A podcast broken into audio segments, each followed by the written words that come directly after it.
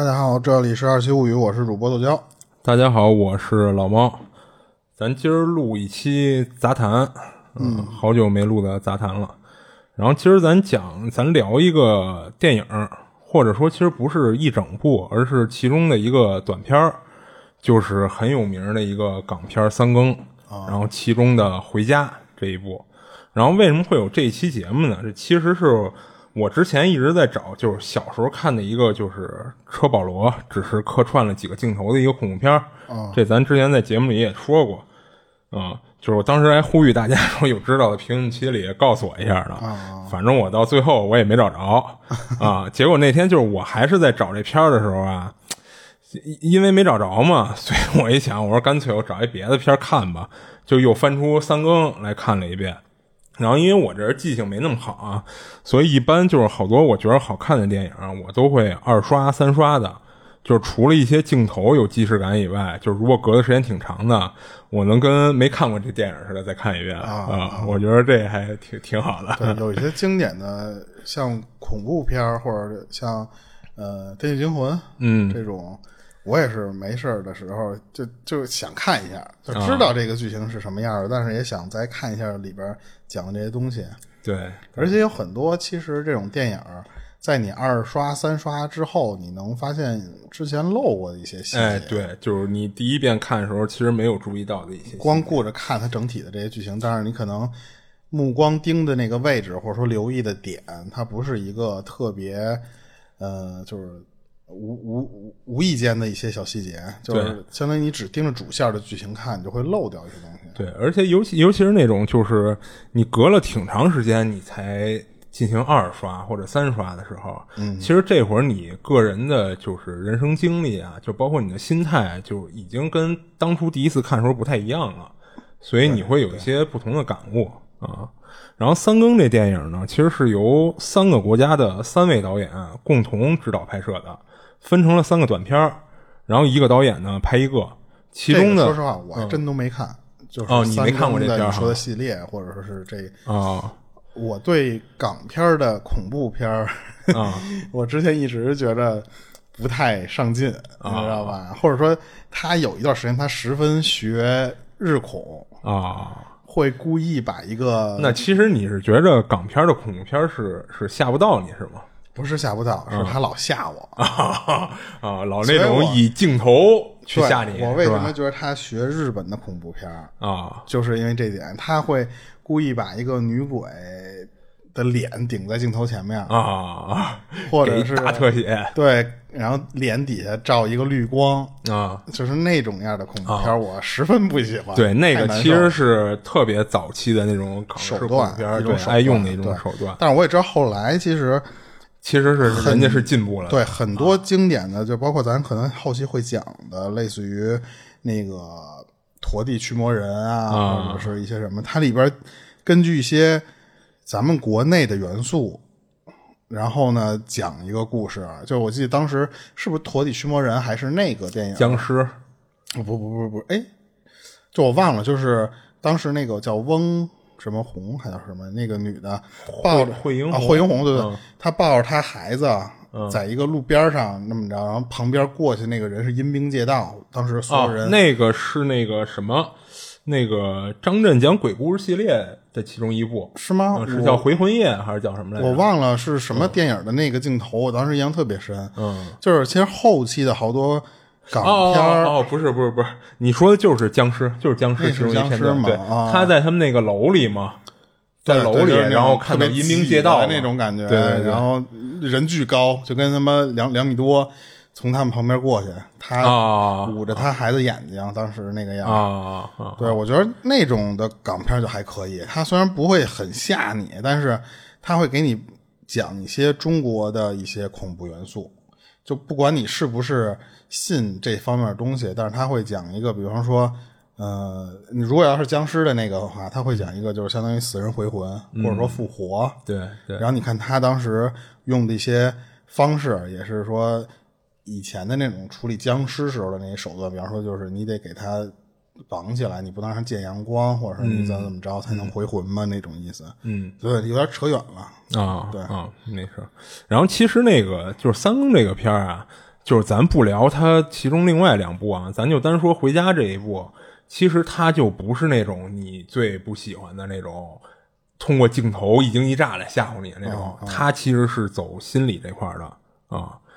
然后就是咱今今儿要讲的这个《回家》的这一部啊，其实是由那个陈可辛执导的，嗯，然后由那个黎明、曾志伟和袁立奇主演的。黎明还拍哎部片儿对对对，而且说实话，这一部其实可以算作黎明的其中一部代表作了啊。然后这部电影是零二年上映的，就是当年和零三年，就是零二年和零三年啊，这部电影也分别就是获得了金马和金像奖的各种提名。就是反响其实当时相当不错。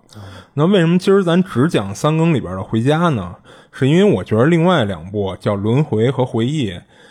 就是那种只给的恐怖片儿啊啊，就直直观的看可能会有点意思是三个导演拍吗？还是说只有这个啊。不是，其实就是这个电影叫《三更》，然后它里边分三个短片，然后这三个短片每一个短片都是由不同的导演去拍的。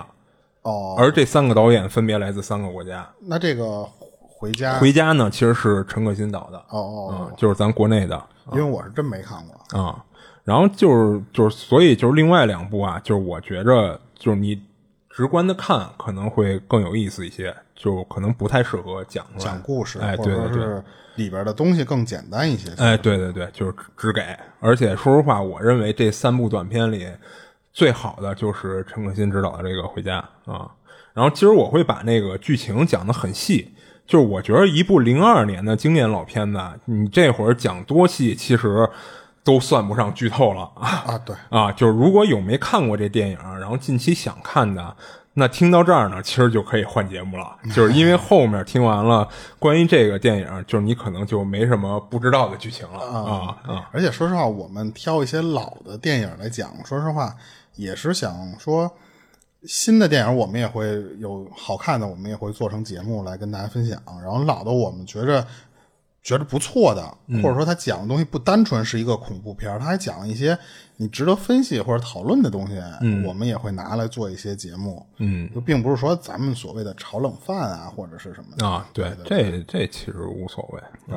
然后行，那咱直接就开始了。我就直接就开始讲剧情了啊！这个影片的开头呢，是在一家叫大光明的照相馆里，然后照相馆里啊，有着三三两两的等待拍照的人，在这些人之中呢，有一个穿着一身红色小裙子的小女孩，就显得和周围的人不太一样，因为从画面上来看的话，就是其他的人穿的都是那种灰暗色系的衣服，然后只有一个小女孩穿的特别的明艳，所以就显得特别突兀。然后照相馆的老师傅呢，就是一开始是在给一个戴着眼镜、一脸严肃的一个年轻人拍照。等拍完了，就问这红衣小女孩说：“你到底要不要拍啊？”然后小女孩没回答，然后眼睛一直盯着照相机的镜头。然后这会儿呢，镜头切换，就是影片的主角之一，也就是由曾志伟饰演的阿伟，这会儿就拎着大包小包和行李箱走在街上。然后后边呢，还跟了一个看样子也就上小学一二年级的一小男孩。然后连这么小的小男孩肩上也挎了一个得快赶上他一半大小的大包，其实就可可想而知，就是阿伟这是带着孩子搬家呢。嗯，而他们的新家呢，其实看起来是一个又老又旧的小区。就是当阿伟他们到小区门口的时候，这小区的大门是两扇大铁门，还是关着的。从这儿其实就能看出，就是你说哪个小区平时会关着大门呢？那阿伟敲了敲门以后啊，就有意思的就来了。就是他们是准备搬到这小区的，而反差的是什么呀？从小区里一直有人大包小包的在往外搬，也就是说，阿伟他们搬进来的日子，也是这小区原住户纷纷搬出去的日子啊。其实从这块的镜头语言啊，能分析出，就什么情况下一个楼的住户要全都往外搬呢？那一般就是这楼要拆迁了。哦，我以为是个闹鬼。哦，那 讲鬼片，我以为就是那闹鬼，不至于吓得就是好家伙，整个一个小区全搬走吧，对吧？啊，所以一般就是这楼要拆了。那别地儿啊，我不知道啊。像北京这边，以前这种要拆迁的老楼，会在墙根底下的那个墙上会写一个“拆”字，然后画一圆圈。然后呢，阿伟呢，既然要搬到这么一个，写一个“发 ”，哎，没有，他们这边其实什么都没写。阿伟既然要搬到这么一个快拆迁的楼，那肯定是图他租金便宜。那显然阿伟这会儿啊，在经济上其实就出现了困难了。就是当一大一小的俩人啊，就是走进小区后，站在小区中间的这个空地上，就开始抬头四处打量小区里的这个居民楼。就在这会儿呢，阿伟带着那个小男孩，看到其中一栋楼的楼顶天台的边缘站了一个人，在冲他挥手。这个场景的镜头呢，其实是从下往上仰视拍摄的。啊，就是以阿伟的视角看，哎，不是阿伟，是他带着的那个小男孩。呃，但是啊，所以楼顶的那个人呢，其实当时是并没有给一个很清晰的画面，不过大概能看出啊，这个人就是影片一开始出现在照相馆里的那个红衣小女孩。啊啊，看到这一幕啊，让小男孩打了个激灵，他感觉有点毛毛的，就缩了缩脖子，就不敢再看了，赶紧就跑开，就找阿伟去了。然后画面一转呢，这会儿的阿伟在一栋楼的一楼传达室敲门，就问有人吗？然后从他身后的拐角处爬出来一个白发老头不过这个老头不是鬼啊，他就是这楼的管理员我觉得这块爬出来这个就有点就故意增加一个，哎，对，就是老港式恐怖片的那种，就是故意好像我上来就出来一个好像是鬼似的吓你，定一个基调啊，对，但其实就是一个普通人。然后这个老头呢，其实就是这楼的管理员，就是从他手里拿着那个手电筒的工具来看，估计刚才是跟那儿修什么的。然后这块其实哦，他就不是只能爬，哎，对他其实他有可能是就跟比如说在底下修车呀或者什么的那种，趴在地上在修什么。顺带我探个头看看谁家。哎，对，就正好赶上阿伟敲门嘛，他就没有先起身，而是直接爬出来了，你知道吗？啊。然后阿伟还没跟那个管理员说什么呢，这大爷就表示说：“我知道你们是来干嘛的。”然后就让阿伟就跟他走，然后就带着他开始爬楼梯。爬楼梯的过程中啊，就是通过这大爷的自言自语，也能从侧面表达出，就是他们这小区的人啊，这会儿确实都在往外搬，而阿伟呢，确实是要搬到这儿住。这管理员大爷还问了一下阿伟是干什么的。这会儿阿伟呢，撩了一下衣服，亮出了别在裤腰带上的手枪。大爷就明白了，阿伟是个警察。嗯啊，同时呢，大爷说了一句特别耐人寻味的话，他说：“哦，警察呀，那有杀气，应该能撑得住。”嗯。之后，大爷呢就带着俩人就沿着走廊，就路过一间一间已经废弃空置的房间。通过之前的一些镜头啊，阿伟管这个小男孩叫祥仔，祥仔跟在他们后面呢，就一边走一边就四处打量，就整个走廊就这种荒废的氛围啊。让他有点不寒而栗的。当大爷带着阿伟走过一个房门打开的房间之后，祥仔貌似听到这个房间里有动静，于是他走到这个房间门口的时候啊，站在那儿就一直盯着房间里看。由于这种老楼采光的问题，这会儿其实从走廊里往房间里看是看不完全的，就是有很大一部分这个房间是隐在阴影中的。这会儿突然从这个房间的黑暗之中缓慢地走出来一个人。这个人呢，就是这部影片中的另一个主角，是由黎明饰演的老于。哦，老于从屋里走出来之后呢，没有搭理任何人呢，一转身就走了。这会儿走在前面的大爷和这个阿伟也听到声音，回过头来看。大爷给阿伟介绍说：“说这位啊是于先生，是唯一一个还没搬走的住户。”哦，这大爷说他老婆半身不遂了，可能是不方便搬家吧，所以暂时还没搬走。然后阿伟呢，也只是看了这老于两眼，就继续跟着大爷往前走。但这会儿这个祥仔啊，他没有跟上，而是站在原地呢，一直盯着这个老于的背影看。就冷不丁的那个红衣小女孩，不知道从哪儿走出来的，站在祥仔和老于之间，看了祥仔几眼，然后转身跟着老于走远了。之后画面一转，就是阿伟要出去上班，然后没办法呢，就只能留祥仔一人在家。就是通过祥仔和这个阿伟的对话呀。得知阿伟每天都是上晚班的，早上天亮了才下班回来。就在俩人说完话，阿伟从走廊上走过去的一瞬间，祥仔看到了对面楼正对着他们家的那房间的窗户那儿站着那个红衣小女孩，一直在盯着祥仔看，吓得他赶紧就关上了走廊的窗户。然后镜头切换到了老于那边，就看老于啊，在一个房间里在和一个坐在轮椅上的女的跳舞。只不过呢，全是老于在控制着轮椅的晃动，而轮椅上的那个女的一直耷拉着脑袋一动不动的。这块镜头啊没有给那女的特写，不过通过前面那个管理员大爷跟阿伟说的，就是他媳妇儿。哎，这女的应该就是老于那个半身不遂的妻子。而这会儿那个红衣小女孩呢，也在这个房间里躲在一个柜子后面，偷偷的看着老于和他妻子的那种轮椅舞，然后跟那儿抿着嘴偷笑。这也是这部影片中这个红衣小女孩第一次有了面部表情。其实我觉得这电影的选角导演啊还挺厉害的。就是这小女孩呢，其实她之前出现的镜头啊，一直是面无表情的时候，你盯着她看时间长了，就觉得还真挺瘆得慌的。这小女孩，不过这镜头啊，就是这个镜头，小女孩这么一笑，你就感觉这孩子挺可爱的，恐怖感立马就没了。哦，然后通过小小女孩，等于是在跟老于在一个房间里，加上之前祥仔也看到小女孩是跟着老于后边走的，所以这块其实可以猜测啊，这个红衣小女孩应该就是老于的孩子。之后呢，有一次阿伟带祥仔在外边吃饭，祥仔跟阿伟说他有点害怕，就是因为对面楼那个小女孩啊，没事老盯着他看，结果呢让阿伟说了一顿，说你可是个男孩子呀，人小妹妹看你两眼，你有什么可害怕的？然后后边影片啊用了大量的镜头交代了老于，就是每天啊都会细心的照顾自己瘫痪的妻子。就除了会推着轮椅跟他跳舞以外呢，还时不时的为妻子修剪头发。而老于呢，好像一直在以中药药浴的方式，在尝试治疗他妻子这种半身不遂的问题。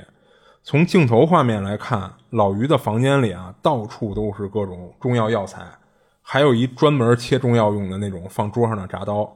而且老于呢，每天还要处理就是装满废料的垃圾袋。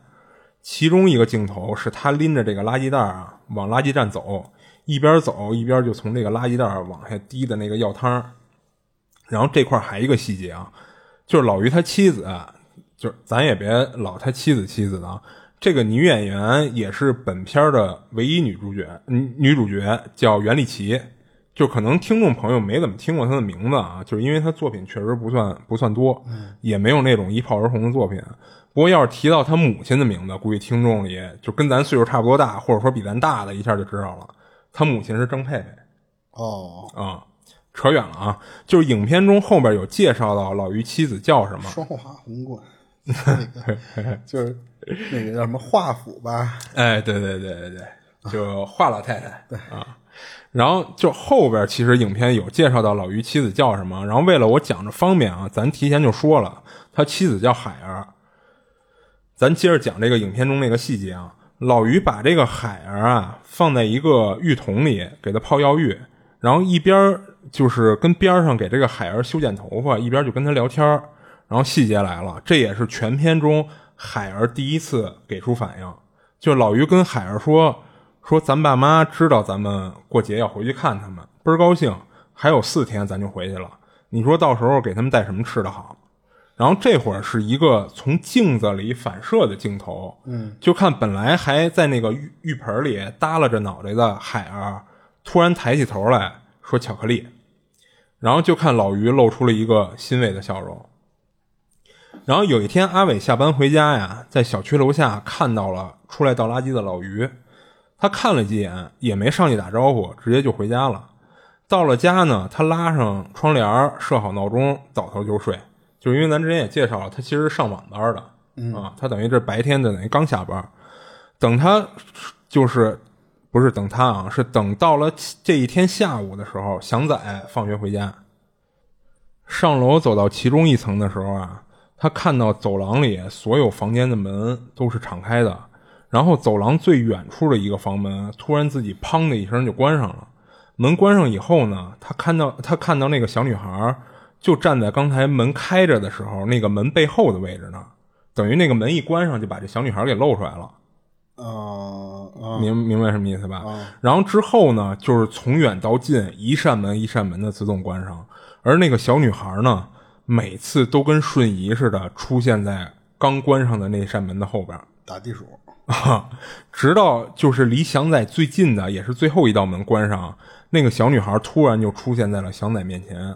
这也是这部影片中啊第一次出现了这么明显不正常的画面。嗯，其实从前面的镜头来看，感觉好像就是一个挺普通的一个片儿嗯啊，也就是从这儿开始，大家其实也就能确定了，这小女孩肯定不是人。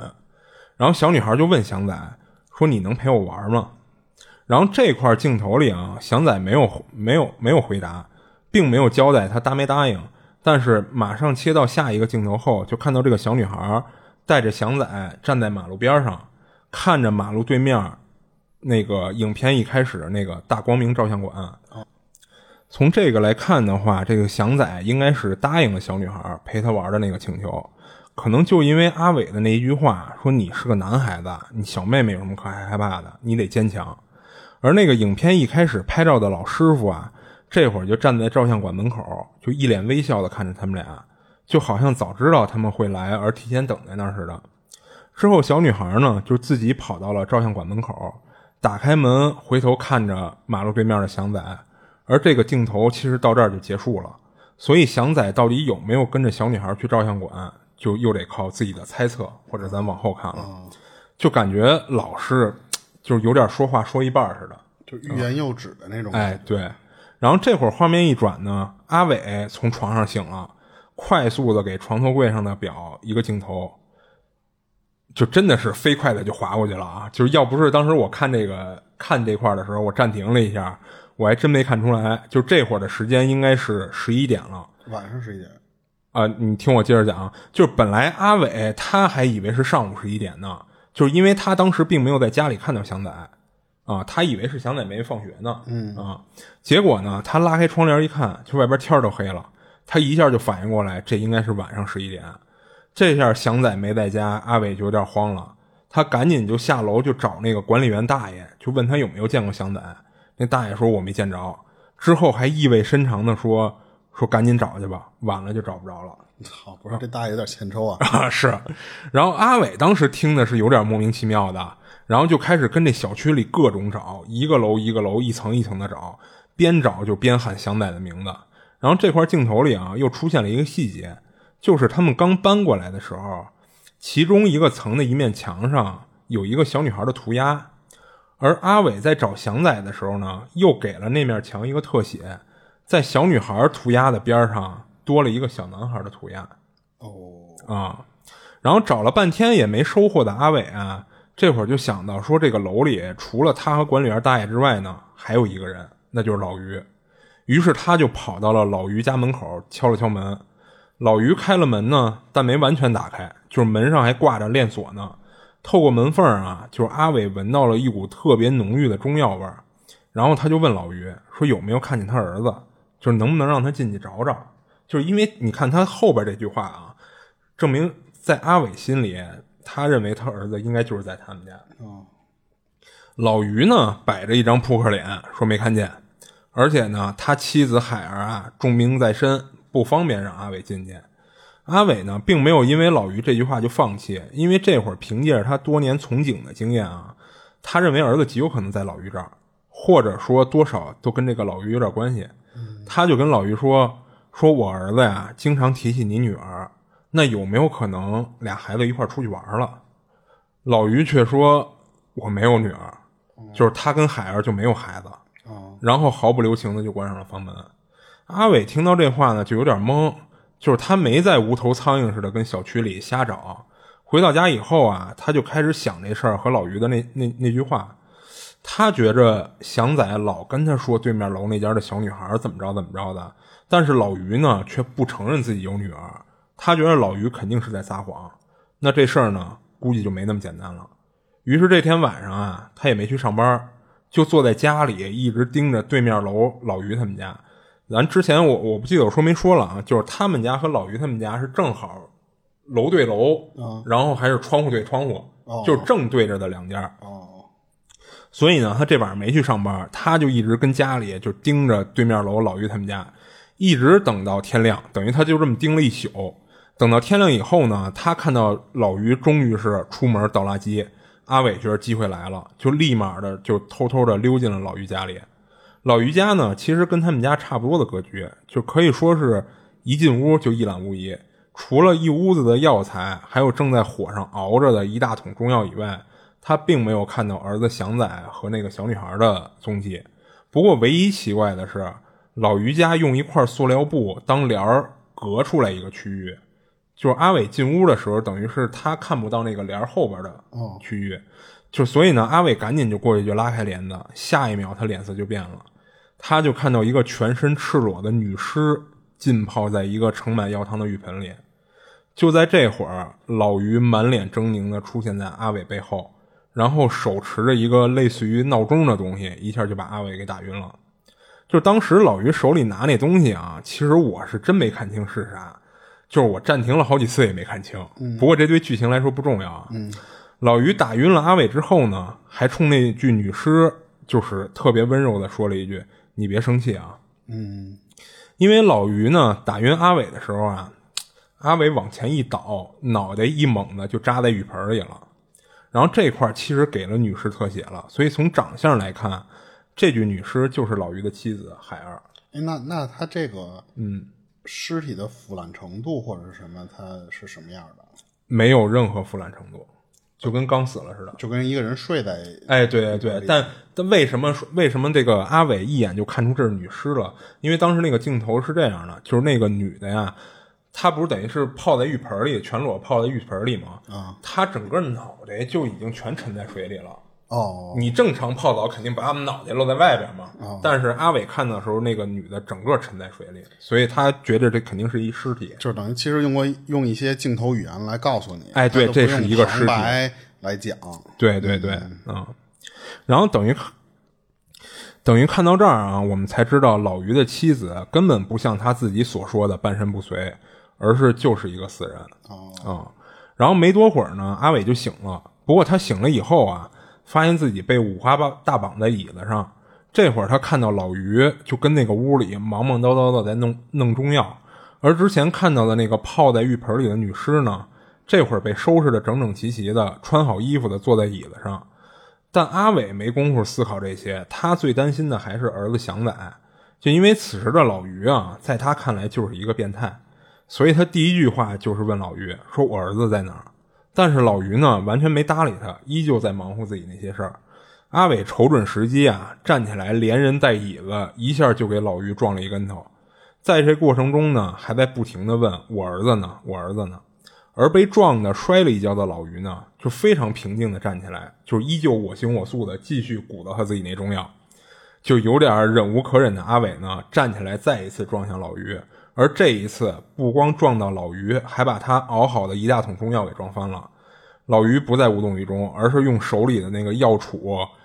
猛敲了阿伟的头部两下，又把阿伟给敲晕了。然后不知道又昏迷了多久的阿伟，在醒过来的时候，发现自己这次被绑在了放放着电视机的那个电视柜上。电视柜上啊，就是绑在了一个电视柜上，然后那个电视柜上放着一个电视机，哦，啊、然后由于重量的问题啊，和他当时被绑上那姿势，他当时是一个，呃，怎么形容这个姿势呢？就是两腿抱着还是哎，对对对，就是就相当于是抱着那个电视柜儿那么一个姿势的、啊，给绑在上面。所以呢，这次阿伟就 哎，对对对，所以这次阿伟就彻底就站不起来了。然后这块儿通过镜头语言啊，发现这个阿伟的头上缠着纱布呢，也就是从侧面表达了，就是把他打晕的这个老于其实不是一个十恶不赦的人。不想弄死他。哎，对他可能并不想伤害阿阿伟，但是逼于无奈才出此下策。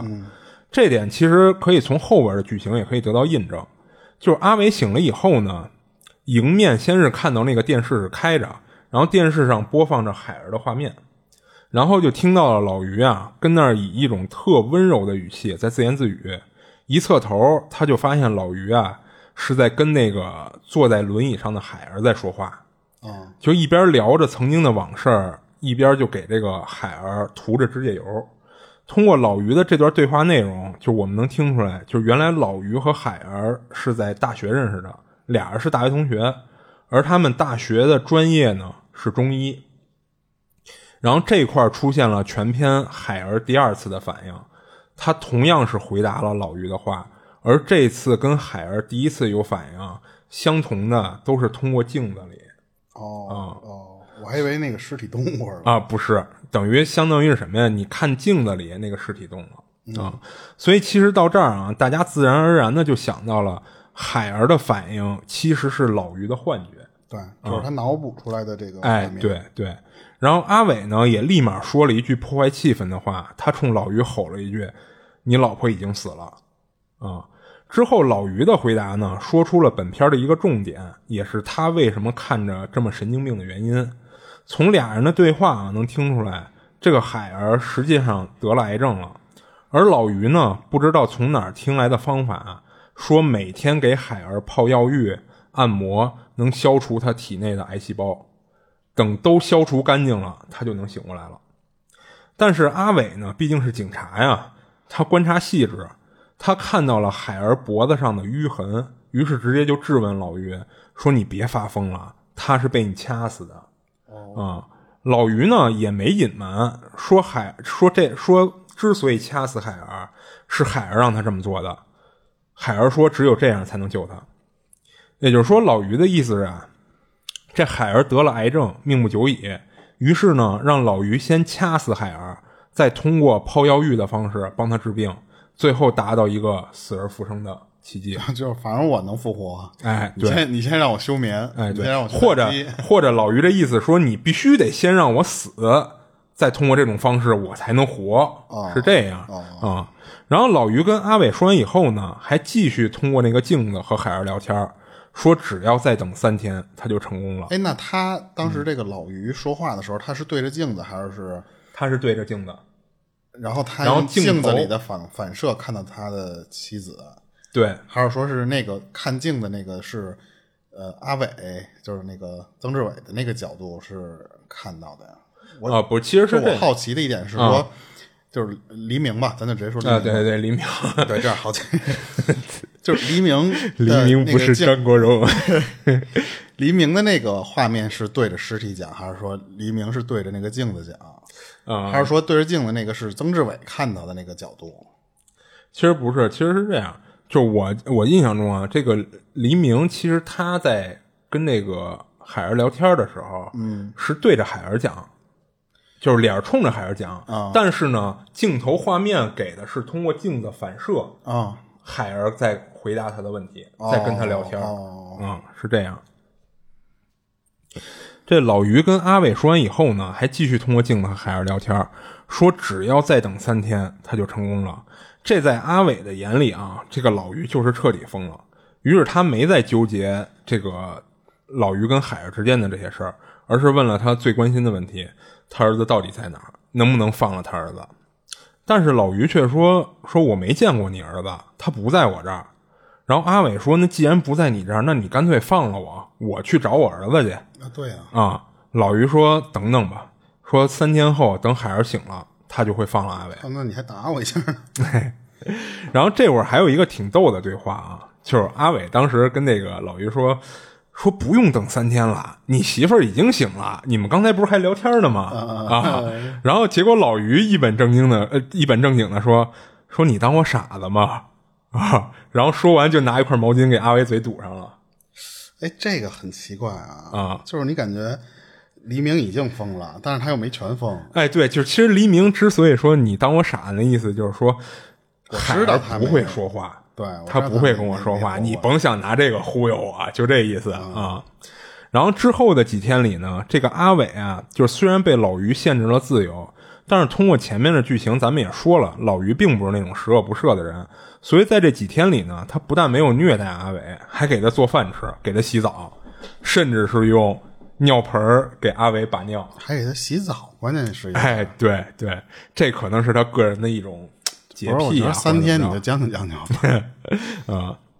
他不光是用尿盆给阿伟把尿，还满足阿伟提出的说要喝啤酒的要求。就是阿伟跟他说：“说我每每天都得喝啤酒，不是我不喝我受不了。这画面，因为这 说实话，曾志伟的这个形象在我心目中太对，其实你可以脑补一下，你知道当时怎么着吗？当时是那个黎明把这个曾志伟给脱光了，因为他不是给他洗澡吗？给他放在那个就是当时给那个海儿泡药浴的那个浴盆里，只不过这会儿里边就不是药浴了，啊，就是普通水。然后呢，在那个浴盆上放了一块板儿，那个板儿上放着他给那个曾志伟做的饭。然后曾志伟当时说说我要喝啤酒，我每天必须喝啤酒啊。不是，那他妈的，关键曾志伟他妈还想喝啤酒。我不是我的奇怪的一点什么，就是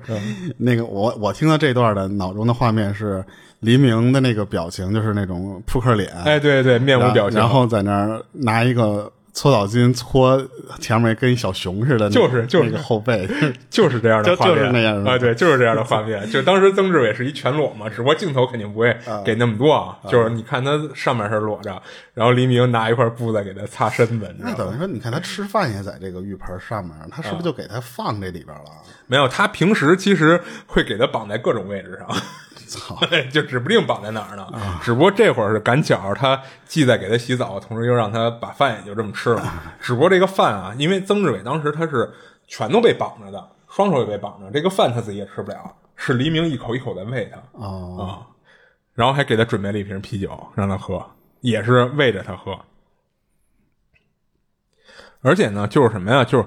这个老于不光是这么对这个阿伟啊，而且老于呢。就是他本身是一个正经的学中医的，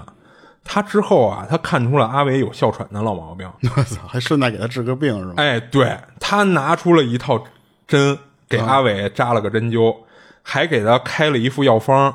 就是让阿伟啊，就是他跟阿伟说说你之后啊，你按照我这药方去抓药去，连吃三个月的疗程，你这个哮喘就能好。赤脚大夫。啊！而且呢，他也警告了阿伟一些吃东西上的忌口，说你这不能吃，那不能吃什么的啊。而在这段，我觉得他想弄这些画面的话，就是一般电影里边，呃，除了那种特水的片儿啊，一般电影不会，就不会有一些没意义的。对对对，他可能还想体现出来，就是黎明这个人，他一是真的是懂医学的东西，对对。然后二呢是说他这个人并不坏。对我我听完这个的感觉是，对，其实这两点你都说对了，就是。因为什么呀？你看，其实黎明在做的这个事儿啊，就是拿中药的各种药材泡药浴，就是想让人死而复生。这其实，在人第一观感来说，这这就胡逼扯嘛，对吧？嗯。但是呢，他又通过这些镜头来表现黎明就是一个正经学过，他可能是懂点儿，哎，但是啊，不不，他不光是懂点儿。他真的就是几几乎是可以达到了行医的这个资格了啊！不是我的意思是说，他懂这个医术，但是可能这个方就是复活的这个方式，可能是在他无意中知道的这么一个，就是这个深信的一个啊，这个就是药浴的这个药方，咱后边会介绍的，他是从哪儿来的嗯。而在这段时间的相处中呢，也传达出了一个重要的信息，就是老于和海儿之前啊有过一个孩子。但是当海儿得知了自己得了癌症之后呢，就不得不把这个孩子打掉了。所以那个一直跟在老于身后的小女孩，咱这块就她竟在这个影片中没有明确说明就是他们的孩子，其实就是，但其实对咱已经可以猜测出应该就是那个打掉的孩子啊啊。而海儿呢，已经死了有三年了。老于这种药浴的方法一直持续了三年。在这几天当中呢，就不是那关键是管用啊，他最起码尸体没烂呐。啊，对啊，你要从这点来说，确实管用啊，防腐啊，最起码啊，哎，可是那就这个这三天期间，就曾志伟真不管他儿子了吗？他没办法呀，他他一直想让那个老于放了他，老于不放，吃得下那个饭呢，是。那他也得吃啊！你把自己饿死了，那更没人找儿子了，对吧？而且其实他也看出来这老于不是什么坏人啊，他也信这个老于在三天之后肯定会放了他。但是其实，在他的认知里啊，这三天之后，这个海儿肯定不会复活。那肯定的啊啊！所以其实他也想看看这三天之后，这个老于是能自己清醒了呀，还是怎么？不是，得他们儿子都不要了，都要证明别人是错的，是吗？但其实啊，就是。阿伟可能这会儿他还觉着这个他那个孩子想奶，有可能是被老于也抓起来，然后绑在什么地儿。但是你看，他其实电影那么前面就已经暗示了啊，那个涂鸦多了一个小男孩。嗯，我觉得那个时候应该就是，如果我因为我不知道后面剧情啊，就是我如果给我的看到那个镜头，就可能大家会猜那个小男孩是不是已经被那小女孩。对，其实你从最开始的时候，就我就能知道这个小女孩肯定是个，咱们就说鬼吧。嗯，对，然后。如果这个设定成立的话，那那个小男孩那个时候已经就也死了。就按理说，因因为他已经出现在墙上涂鸦了。对，就按理说他应该是跟小女孩一个状态了，对吧？对啊。但其实后边儿，嗯、咱往后讲对对去对对，我因为我只是根据前面的一点一点的对对对，其实嗯、对，看到这儿也是这样。然后在这几天当中呢，就是阿伟曾经尝试过，说想让这个老于啊自己能清醒的面对海儿已经死了这个事实，嗯，而死人呢是不可能复生的。他用话呢去绕这个老于。先是老于说自己帮阿伟啊在小区里找过祥仔，但是没找到，也问过管理员呢，管理员也不知道。呃但阿伟却说说你在撒谎，因为刚才你不在的时候，你不在屋子里的时候，我问你媳妇来着，就是我问海儿来着，嗯，他说祥仔就是被你抓起来了，然后老于当时就急了，说你神经病啊，就海儿根本就不可能跟你说话，嗯啊，然后阿伟直接就顺着老于这个话说：“是啊，死人怎么可能说话呢？死人又怎么可能醒得过来呢？你别再骗自己了。其实他是想通过这么一个，就是他先撒了一个谎，想绕这个老于，让老于自己能意识到这个死人是不会对，复活的就是跟你讲道理嘛。啊。然后这一段话呀，其实差点就给老于说的道心破碎了。当时他急眼了，就是当时他急眼的一个表现是什么呀？他不是给给那个阿伟拿了一瓶啤酒吗？啊，我就是不给你搓背了，讨厌。他当时就一大力的，就是好像是把那啤酒瓶给磕碎了，还是怎么着？就表明他其实当时有点急眼了。但是阿伟呢，他的这种劝说并没成功。老于最终还是坚信，等到了日子，海儿肯定会醒过来。然后时间很快就到了，然后这一天啊，就是到了，就是老于认为海儿该苏醒的那天了。这天呢，老于大早上起来就给海儿沐浴更衣，还梳妆打扮了一番。同时呢，他也收拾好了他跟海儿所有的行李，就是因为他之前啊就订好了回老家的火车票，只等海儿一醒，俩人立马就出发回老家。然后呢，就是一个导演精心设计好的镜头，就海儿穿戴整齐的坐在客厅中间的轮椅上，老于呢在隔着海儿有一段的距离的位置，双手抱膝蹲在地上，前后晃悠着，显示出老于这会儿内心的紧张和期待。就是旁边放着他们的行李，就只有一个包。而这会儿的阿伟呢，被老于绑在身后的厨房里，背冲着他们。其实当时看到这个镜头的时候啊，就还是挺替这个老于心酸的。就是通过墙上挂的表来看啊，他就这么等了一上午，但是海儿还是没有醒。嗯，到了下午一点多的时候呢，老于看样子已经等得有点忐忑不安了，就开始一声一声的就轻声的叫着海儿的名字。而这样啊，这个海儿还是没醒。这会儿阿伟呢也是扭着头往回看了看老于，然后无奈的摇了摇头。镜头一转，时间就到了快五点的时候了。这会儿呢，突然有人敲门，然后老于就起身过去给人开门。开门以后啊，对方表明了身份，是一名警察。他询问老于说有没有见过住在他们家对面的阿伟。老于说：“哦，他去澳门赌钱了。”我操，啊、警察听了以后呢，倒没再问什么，就点了点头，说：“哦，那没事儿了。”然后就走了。由于警察的到访啊，老于这会儿就更加着急了。回来以后呢，他就开始不停的就跟海儿说话，就是催促他快点醒过来。在老于接触海儿之后，他突然兴奋的跟阿伟说：“说海儿有体温，他就要醒了。”然后他一边说呢，就一边跟那个阿伟，就是当时他脸上是在这个整片里第一次出现笑容，就脸上倍儿高兴的，就一边跟阿伟说海儿有体温了，然后一边呢就过来就给这个阿伟松绑，就是因为他觉得他已经成功了，就没必要再绑着阿伟了。但这会儿阿伟就有点同情的对老于说出了一句话：“他们知道我从来不赌钱的。”哦，啊！老于听了以后一愣，然后马上就反应过来，刚才跟警察撒的那句谎露马脚了。就在这时，几名警察端着枪破门而入，一进门呢，就看到轮椅上的女尸和被绑着的同僚阿伟。二话没说，就把老于就给扭送了出去。在这过程中呢，老于一直在回头冲阿伟说：“说你告诉他们啊，我不是神经病，我是好人。”但是阿伟一句话没说，因为在阿伟的心里啊，他认为老于就是疯了。虽然他是个好人吧，但是他也承认了海儿是被他掐死的，而且在一个就是正常人的认知里啊，这怎么也不可能是一个救人的方法。所以阿伟呢，当时什么都没说。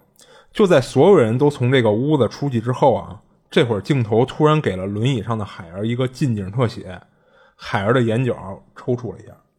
哦，啊、但是当时屋子里的人全出去了，所以没有任何人注意到这个细节。这。阿伟也没发现吗？对，阿伟也出去了，他等于是跟着那帮警察扭送老于出去以后，他也就出去了。哦。嗯，然后镜头一转呢，到了小区楼下，这会儿啊，老于被押送到了警车上，在警车上呢，他目睹了几名应该是殡仪馆的工作人员抬着一个装尸体的金属箱子从楼上抬下来，一直抬到了殡仪馆的灵车上，准备拉走。这会儿的老于啊，他接受不了这样的结果，就是他害怕海儿被当作尸体处理了，害怕这三年来的努力在就要成功的时候就付诸东流了，就是他非常不甘心，于是趁警察不备，一下就冲出了警车。但他从警车上下来的时候，那会儿灵车已经起步了，然后老于呢就跟后面玩命的追。等灵车开出小区，到了马路上一拐弯开走的时候，老于这会儿也追到了马路上，但是突然从后面快速的开过来一辆车，将老于撞死了。啊，啊，这块儿是我看完全片儿啊，觉着最诡异的一个镜头，就是本来啊，这个老于，你想他追出小区是，然后这个当时这个影片的画面镜头是在小区里往外拍，嗯，所以等于老于是背冲着镜头往前跑，一直追到小区外的马路上。而灵车呢，在开出小区后是左转开出镜头去的，嗯，而老于在追到马路上后呢，不知道为什么他没有左转继续追，而是突然来了一个一百八十度的后转身，变成了脸冲着镜头，也就是看着小区这方向，啊，然后从镜头的右侧马路上快速开过来一辆车，来不及刹车，把老于直接撞死了。啊，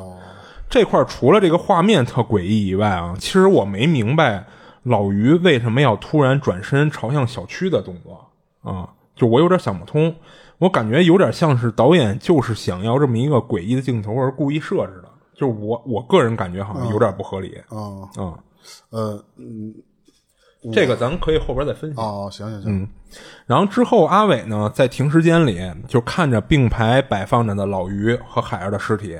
听着法医说尸检报告。法医说呀，这个海儿已经判断出死亡了三年了，但是海儿的身体的状态特别奇怪，就是他身上的皮肤、肌肉，甚至是舌头都还有弹性，头发和指甲也还在生长，这点其实就非常不科学了。法医的这些结论呢，其实这会儿啊有点动摇了阿伟的信念了。这会儿他都怀疑不会老于真的要成功了吧？于是阿伟呢找到了当年给海儿看病的医院和接诊的医生。医生是这么说的：“他说三年前啊，这个老于带海儿到医院检查身体，最初最初的目的啊是检查海儿肚子里的胎儿健不健康，就等于那会儿他们已经知道海儿怀孕了，是来做比如说产检或者胎检一类的，嗯啊，结果呢查出来海儿有肝癌，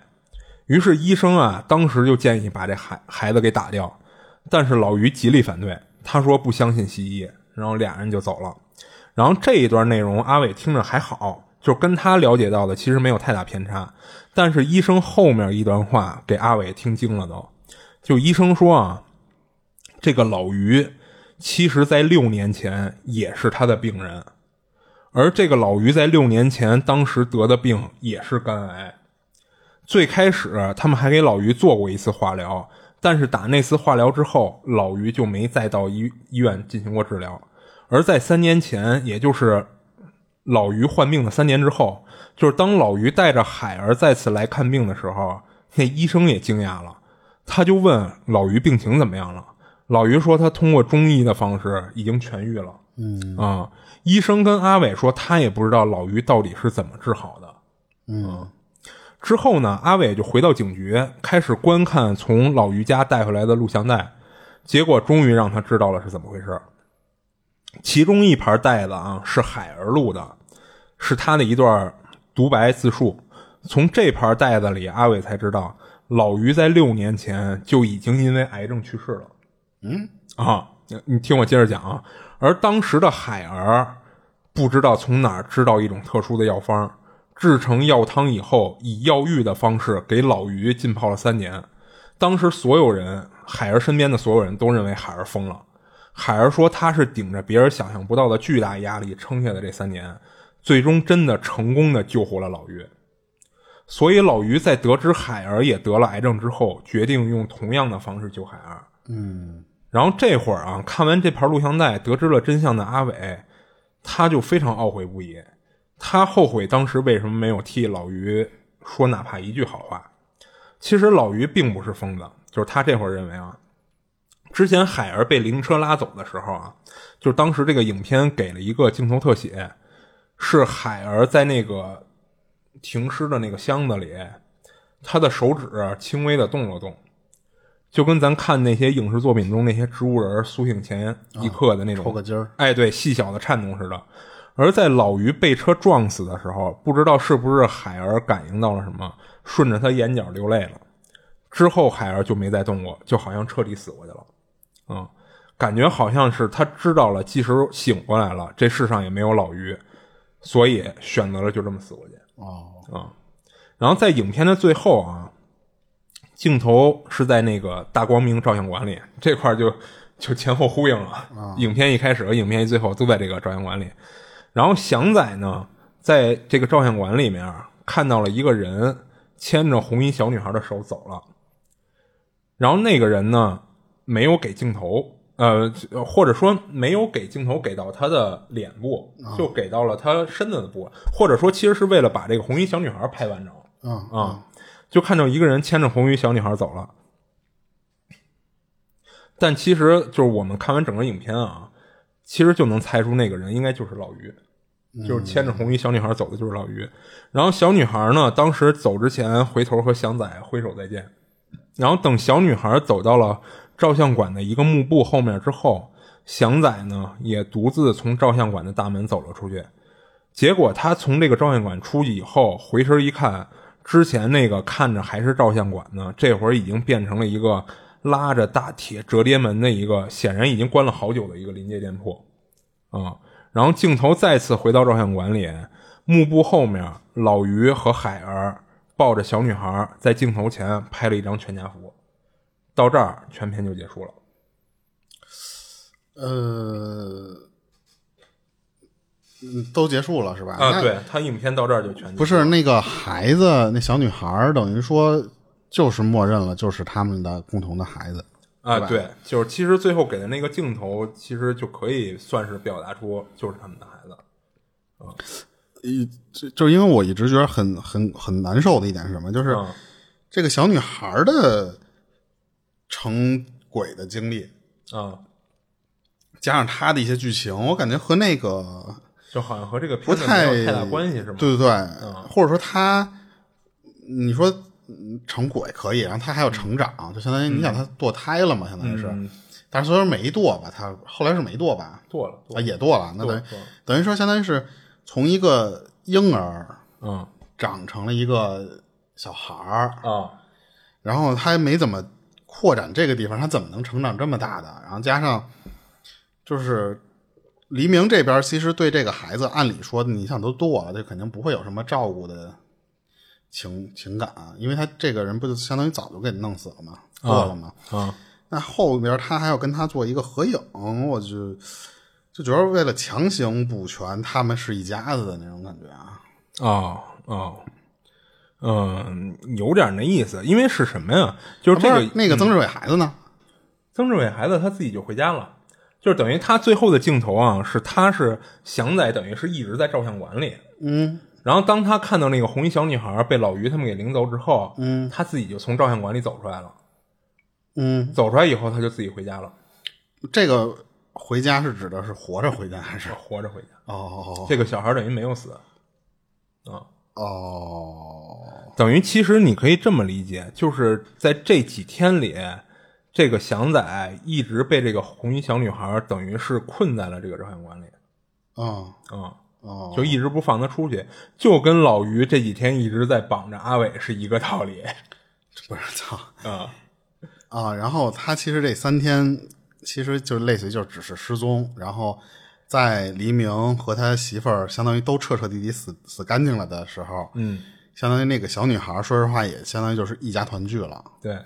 他的不管是怨念或者是什么，就反正他就放过了这个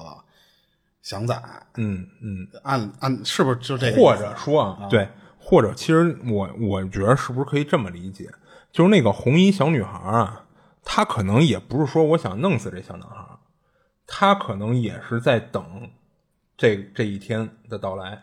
等他们一家团聚的这一天到来。那你就为什么要抓这个？对啊，他有可能，嗯就我觉得很其实难。你看别扭的一点是什么呀？啊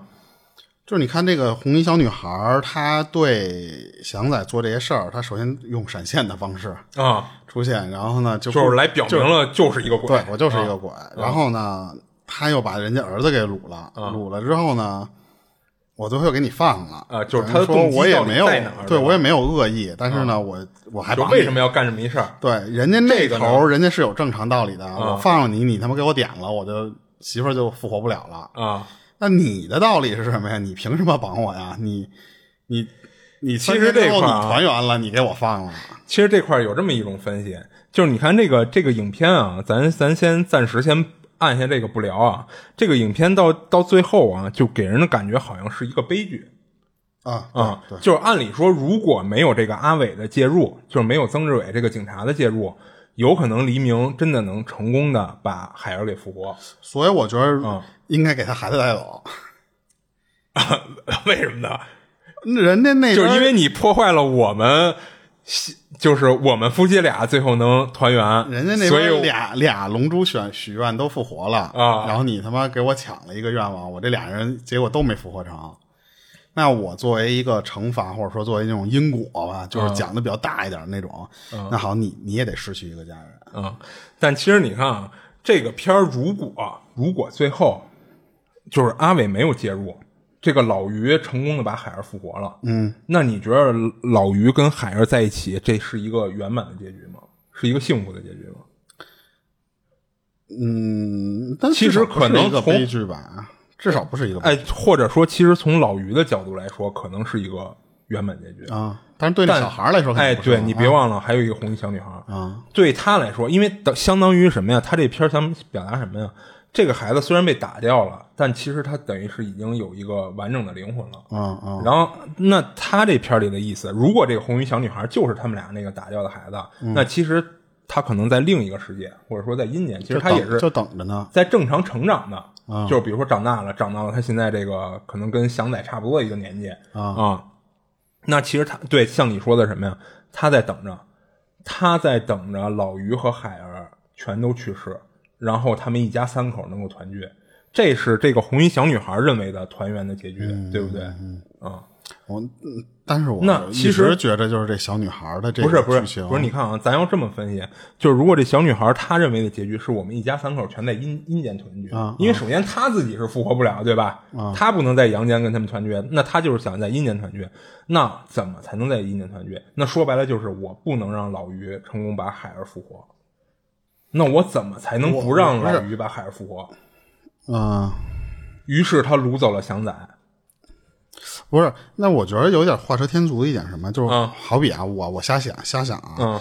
我不添加这个小女孩的这这段桥段，嗯我就以一个什么桥段呢？就是这个小男孩他自己瞎跑跑丢了，我身为一个警察，我就怀疑黎明他有问题，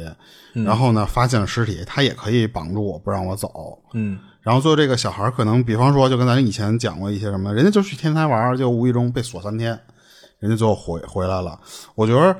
就是咱之前讲的有一灵异故事，就是就就反正就是你不加他这一段儿嗯我觉得也行。就是我记得咱们以前讲过一，呃，不不是咱们以前讲，就咱们以前看过一些电影，人老说你这是抄袭还是致敬。我当时我记得那个有一个公众号里边那个自媒体，他就说说你就看这个这一段剧情，我去掉它，影不影响整体的剧情？啊如果不影响，那其实就可以规定为叫致敬。如果比方说你这个设定我去掉了之后它不成立，那说实话你还用这个就是抄袭嘛。啊所以当时我觉得如果用这种逻辑，当然跟借鉴不借鉴没关系啊，就是说以这种逻辑，就是说咱们把小女孩给撤掉，就是从这个影片中就没有这红衣小女孩。对对对，嗯。然后呢，就换成是这小男孩自己误打误撞走丢了，嗯。或者给自己关上了，嗯，或者就比方说，因为他不是别的屋都走了吗？他去一别的房间，那就或者说这小孩就是自己走丢了，对你别说让一个别人给拐跑了。对对，别掺这个灵灵异的这个、嗯。这个事件，那后期其实也能成立，嗯。但是呢，你加了一个这个吧，就老觉着老于就黎明的这个故事和一个已经堕完胎长成小孩儿的这个故事，他老觉得是有点强行往一边靠的感觉。嗯，所以其实也有人分析过，说这个红衣小女孩有可能并不是他们俩的孩子，哦，只是那么一个徘徊于阴间和阳间之间的这么一个孤魂小野鬼儿。哦，也有人这么分析过，但其实我的理解啊，我觉得更像是他们俩的孩子。然后为什么这么说呢？就是你看，像你不是人说的最后拍合照了嘛？那肯定是一家子。啊啊，对，我跟你不是一不认识，我他妈到阴间我还跟你拍合照去干嘛去啊？啊，对不对？然后像你说的，啊，假如把这红衣小女孩给排除掉了，然后呢，就是这个剧情里祥仔就是丢了，甭管是自己走丢还是让一个一个真正的人给拐跑了，嗯嗯，那阿伟肯定还是会找他孩子，对吧？他找到孩子呢，他可能第一个首先怀疑的还是老于他们，嗯。就是他这个剧情还是这么发展下去，对。然后最后他破坏了老于复活海儿的这个计划，对。啊，那其实这个影片到最后就是一个彻底的一个悲剧。啊、对，但是你看他加了这个红衣小女孩之后啊，让你有觉得有点小温馨呗。不是，其实它不一定是悲剧，它有可能这才是一个圆满的结局，啊啊。你明白吗？因为如果于老于成功复活了海儿之后，这个事儿不圆满，因为他们那个孩子怎么办？就是咱说加上红衣小女孩啊啊，那那孩子怎么办？而就是因为他们有这个孩子这个事儿，而阿伟破坏了老于的事儿以后，反而让他们仨人在阴间正常的团聚了，有可能这也是一种圆满。嗯，嗯反正就我就觉得是，嗯，就是你那么讲也讲通，啊、但是我老觉得，说实话，就是你觉得大可不必加这红衣小女孩，就是为了为了增加悬疑或者恐怖元素而加的啊这个东西。而且你说实话，照相馆这东西，嗯、其实的功能啊，就是最后他们做这拍合家合家欢的其实照相馆这个呀，就我记得之前有人那个在这个影片之后采访过那个陈可辛，还有他们那个剧组，他说其实就是就是他说其实什么呀？就是相片儿这种东西啊，本来是为了让人将美好的一刻留住，就因此呢，这个影像其实是一个中转站。然后他在这个片儿里，就是你看，其实他全片儿贯穿这个照相馆，他想表明一什么意思呀？这个照相馆其实是一个从阳间到阴间的这么一个中转站，一个通道。嗯，就这个红衣小女孩，你还记得一影片一开始我说的那个镜头？当时那个照相那老师傅问他说：“你到底要不要拍照？”嗯，其实是什么意思啊？就是如果当时红衣小女孩同意拍照了，她就去投胎去了。嗯明白了吗？但是呢，由于他对于这个老于和这个海儿的这个留恋，他希望能一家团聚，他一直没有拍照，所以他一直徘徊在这个人间和这个照相馆之间。嗯，而当影片的最后，他带着已经被车撞死和没有复活的海儿，他们仨拍了一张全家福合照之后，表明这个仨就顺利的去投胎去了嗯，啊、所以他这个照相馆，其实在这个片儿里，我感觉是这个用意。哦，有点儿有点儿那意思。对，就是一个阳间和阴间一中转转，或者说咱可以给它转化成什么呀？就喝不喝孟婆汤的问题嗯，啊，就是有点那意思。就反正我还是 就是呃可以讲，但是吧，他他妈是一婴儿长成小孩了，然后还是就怪怪的。反正我可能因为马上要说什么东西，可能第一时间想不出来要说什么东西。啊啊，就是感觉你是可以加加完之后，他确实因为为了这一剧情，他补全了一些设定，就比方说照相馆你说的这种或者什么的都都可以。其实，但是说实话，它是一个咱们怎么都看这是一个鬼片设定，对吧？嗯就是可能感觉他我因为我不知道这个片儿什么时候上映的啊，嗯就是会不会也是贴一些噱头，比方说什么红衣小女孩，就那个是哪儿？广州还是哪儿？香港的那个？哦，他他跟那个没关系是吗那个没？关系。啊，就是我我觉得可能要不就是就是为了也正好我讲鬼故事，那我就给你加一个这么恐怖元素，然后呢，我再想方设法跟黎明的那条故事线贴上。因为说实话，我从头到尾我一直在等这个女孩的更多的剧情，可是你总感觉她是跟黎明的这个故事线是就有行的。有点剥离出去，对吧？对，然后她只是在最后结尾的时候，或者说前面的时候，就早就暗示你了，这俩是有关系的。但是中间的很长一段时间，说实话，就是在平行发展，或者说干脆就不讲那边，到最后的时候给一贴合，嗯，你就觉得那你中间这么长距离都不讲那头，就觉得很奇怪。但其实就是这个红衣小女孩啊，有一种，哎呀，你你说她是阴谋论，可能又有点过分，有点严重了。就是说，这个红衣小女孩，你看咱站在她的角度啊，她主观上肯定是希望一家团聚嘛。对，其实就是你，我知道你的意思，就是说造成曾志伟去哎，找孩子，这件事儿。实他在引导这件事的发展。对对嗯对，嗯，这个其实我觉着就可以说和僵尸那那个电影有一点哎，对有相似的地儿，像，但是僵尸那电影可比这晚好多。啊，对，但是僵尸那个电影，说实话，我并没有像呃好多呃网上宣传的时候说什么觉得港那么好港片、僵尸片复兴啊，或者是什么什么的那哦。种。因为说实话，我从小也看林正英那些东西，嗯。但是我觉得林正英那些最起码你是说，嗯、穿上道袍去演这个僵尸来打架，它是这种设定。嗯，但是呢，那个僵尸的这部电影呢，嗯，它相当于是说讲一个这个道士那帮人没落，因为他说你看他故故意找的都是以前的那个僵尸林正英旁边的那几个演员，嗯，给他做配角嘛，啊包括那个钱小豪他自己也是，对他其他不是一直都是林正英徒弟嘛？对他想续这个、这个这个香跟香火似的，或者说续这个噱头对对。演，然后他后面就变成一个打斗，啊，但是那个打斗吧，又不像林正英那个时候，就是我除魔是一个主线儿，打斗其实就是三言两语我给你制服了就完了。但是你看僵尸的后续呢，它是一个什么打起来了，跟看成龙片似的，呃，对他的打斗可能就是占很大一部分伏笔太多了，啊太多了。就是那你说他那个片子啊，咱其实怎么又聊到他那片子上了？就是他那片子会不会是因为时代的发展？就是在当初的那个林正英那个时代啊，就是他，你首先没有那么多特效啊就是你你打斗你没办法把它作为一个主轴的戏。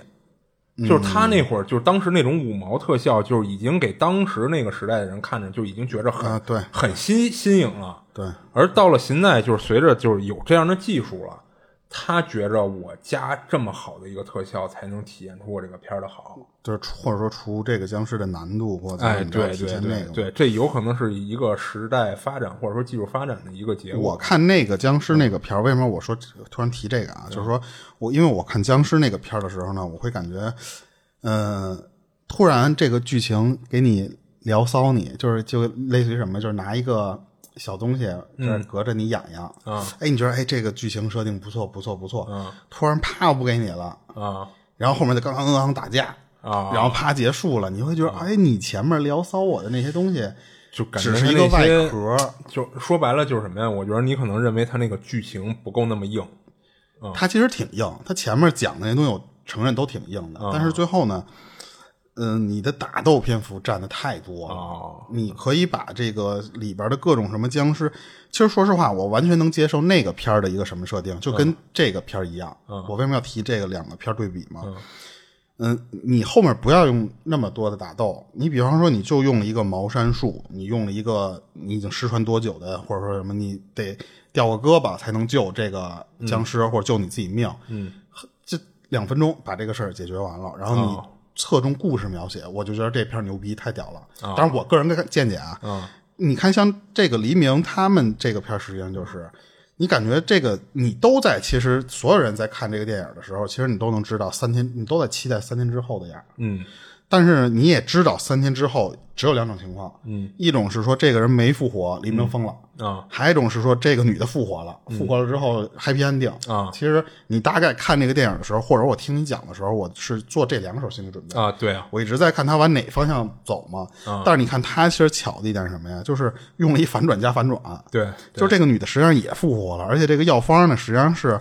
她复活黎明的方式，黎明反过来来对她这个扣相当于是在影片的最后才交代出来对，然后他也没有用特别多的篇幅去讲说这个药怎么来的不容易，哎 对对因为那个然后然后我复活了之后，我我们俩又怎么离别伤离别，我又怎么怎么着，嗯你就会感觉特别像什么，就是因为你看陈可辛他不是拍这种说其实他是一个拍感情类戏的一个，他对他对我，因为我记得他以前拍谁啊？拍张曼玉，，甜蜜蜜，对对对，他拍那些。就是黎明跟张曼玉演的那甜蜜蜜嘛。是黎明吗？我都忘了，啊因为我不看那种片儿是我只只记得张曼玉，然后然后那个就是他对这种细腻的感情的哎这种描写，对其实你看他就这是在他在这个这个片儿里边也体现到了，就是他用一些很小的扣儿，让你突然看到那个地方的时候，哎，我操你妈，那么挠我一下啊，对，就是那种感觉。但是你要看僵尸那个片儿的时候呢，你就感觉就是就是一个五大三粗的导演，只给、啊我觉着，我觉得这个两片这俩片儿咱不要就是放一块儿做对比了，就是因为首先不是一个导演，他那肯定只不是我，因为但是你看啊，他这都是很期望对方复活嘛。啊，对对，你只能说这块的剧情对，因为你当你最开始说他三天后复活的时候，我脑子里一直想的都是那个僵尸那个那个啊，我一直在等，就是说什么时候僵尸那个剧情能和这儿啪离开，就是这两个故事线分开了。其实你知道为什么会有这种情况吗？嗯，因为你没看过这个三更，而是先看过僵尸对啊啊啊啊，所以当时我就觉得说，呃，他就是这个就陈可辛的这个电影，说实话，人家就是牛逼，就是、嗯怎么说呢？他把一个鬼片儿虽然说拍的不是那么恐怖吧，嗯就是没有用那种其实啊，大白脸，他这个恐怖是一个外壳，就是对对一个皮，反而是一个情感片儿的对对对对对。然后那个片儿呢，是一个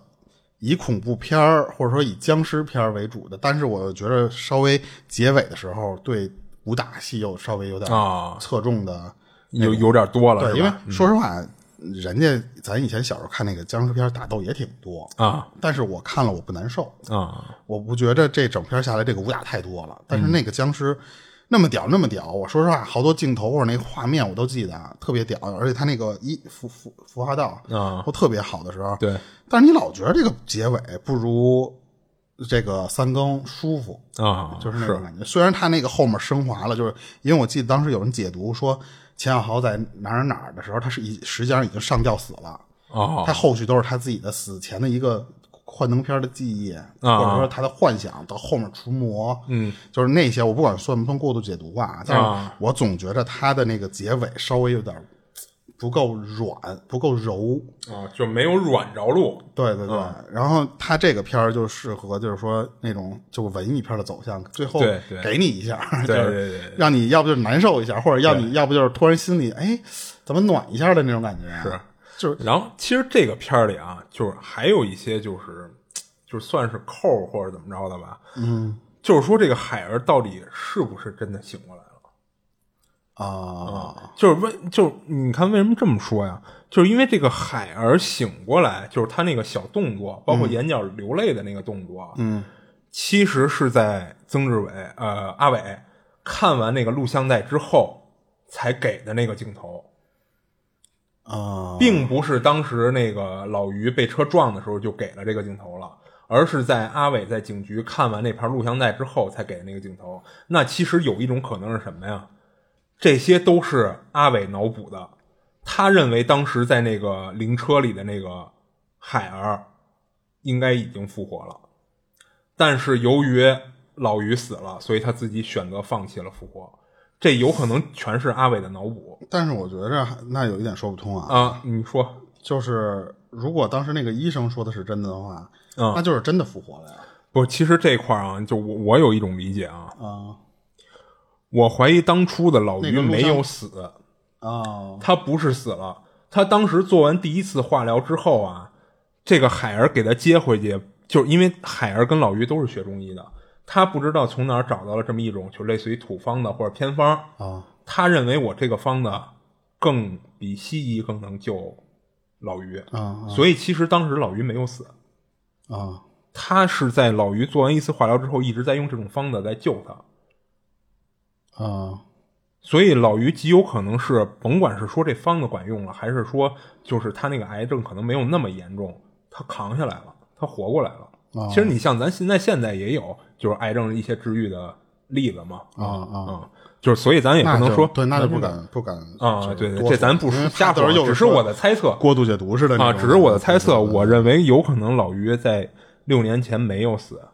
啊但是呢，就是老于和海儿都认为其实他是死而复生了，靠这种药浴的方式给救活了。所以老于也在坚信这种方式管用，海儿也在坚信，而海儿确实是他自己同意让老于给他掐死的，用这种方式再去救他。但有可能，如果说老于当时没有死，他成功的扛下这个癌症了，那这个药方其实救不了海儿，那海儿其实就没有复活。那这后边在棺材里动的那一下，其实就极有可能是阿伟在看完那个录像带之后那你怎么解释这个药方它能让这个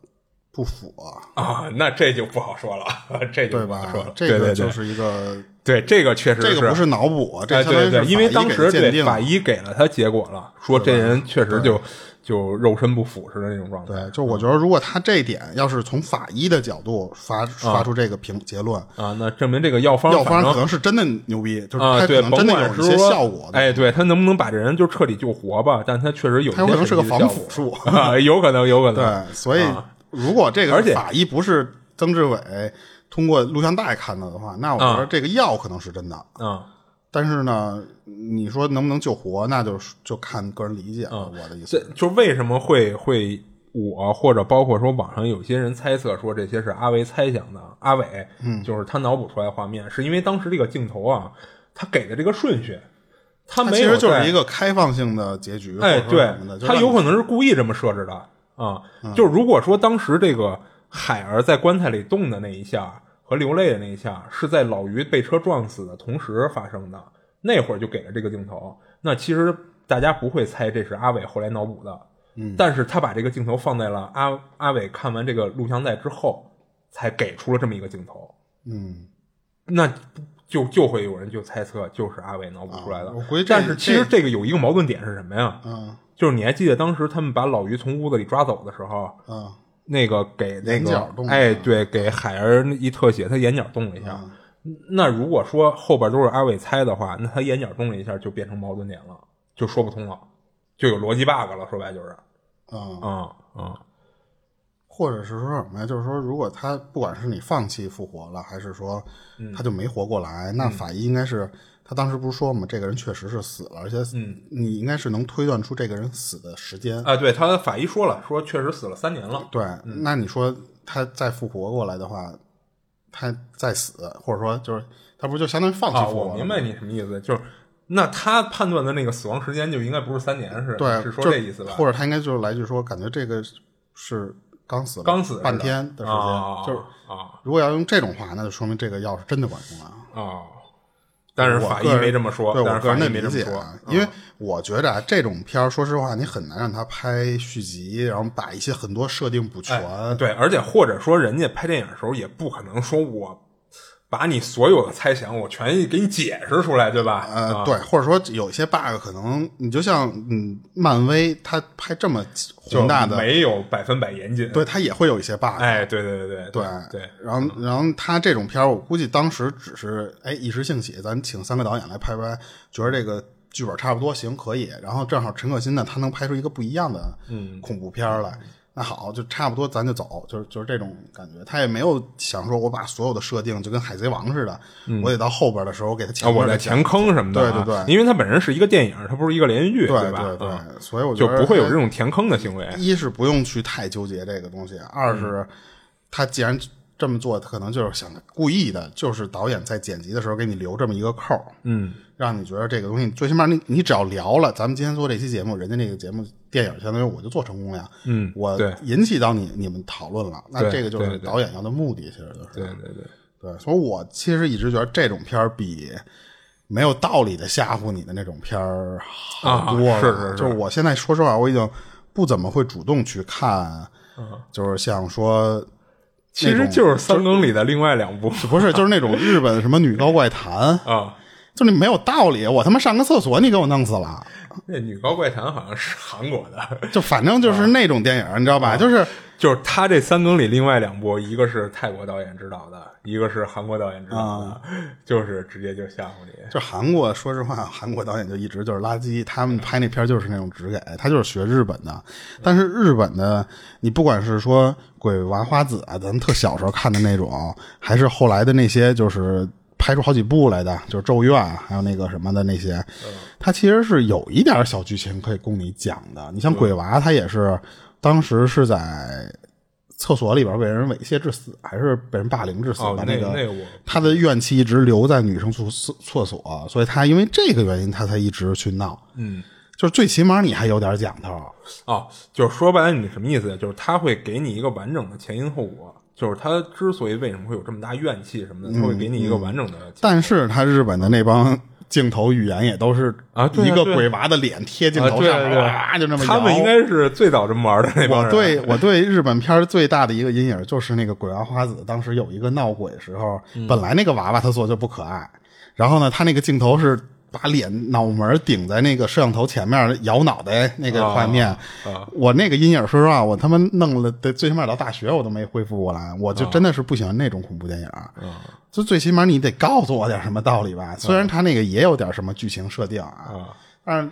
但其实它不是一个强剧情。对对对，它就是以一个简单设定，然后铺开一个大电影，嗯，然后最起码有一个小根基在这儿，对我还是比较喜欢，就是呃，我不知道咱后期会不会讲那个，因为那个电影太火了，就是那个妈妈鬼妈妈啊啊，他其实在外国片里，说实话，记得说的是什么了。他也就是母爱嘛，当时他们就是外国片很流行的一个梗，就是呃搬家啊，就是不管是有钱了还是没钱了，反正搬到一个大别墅里去了啊。然后结果他们的孩子老闹闹闹各种灵异的事儿，父母老不老发现不了啊。结果等一方发现的时候，这个孩子早已经倒霉了啊，就已经晚了。对，然后这个时候呢，那个鬼妈妈实际上是因为她的孩子是夭折了，她一直对孩子有这种执念，执念，她走不了。结果他又想带走当时那个新主人的孩子，嗯，最后那边的新新主人的那个妈妈用母爱，相当于也是给嘴遁了或者是什么的，那个鬼那个鬼妈妈就相当于放弃了一个，抱走了一个，是那么着吗？就是你感觉这个东西它它是有故事，嗯，是那种讲法。我其实真的是喜欢那种电影，总比说只给就是他妈我就是要。其实你看这个片儿，你看咱标题为什么叫恐怖片儿？下的外衣下的那个感情执着嘛，嗯，其实陈可辛想表达的也是一份，就是坚持了这老于和海儿互相坚持三年的这种执着，对对，就不放弃这种，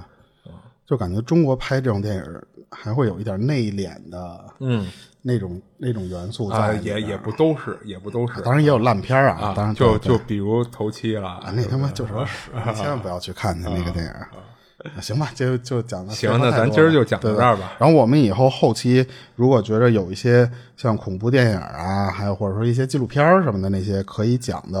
就最起码能支撑一期节目的那种，我们也会再陆续更新这种系列。嗯，对对对。然后这期就到这儿吧。行，这里是二七物语，我是主播豆椒，我是老猫，下期见，下期见。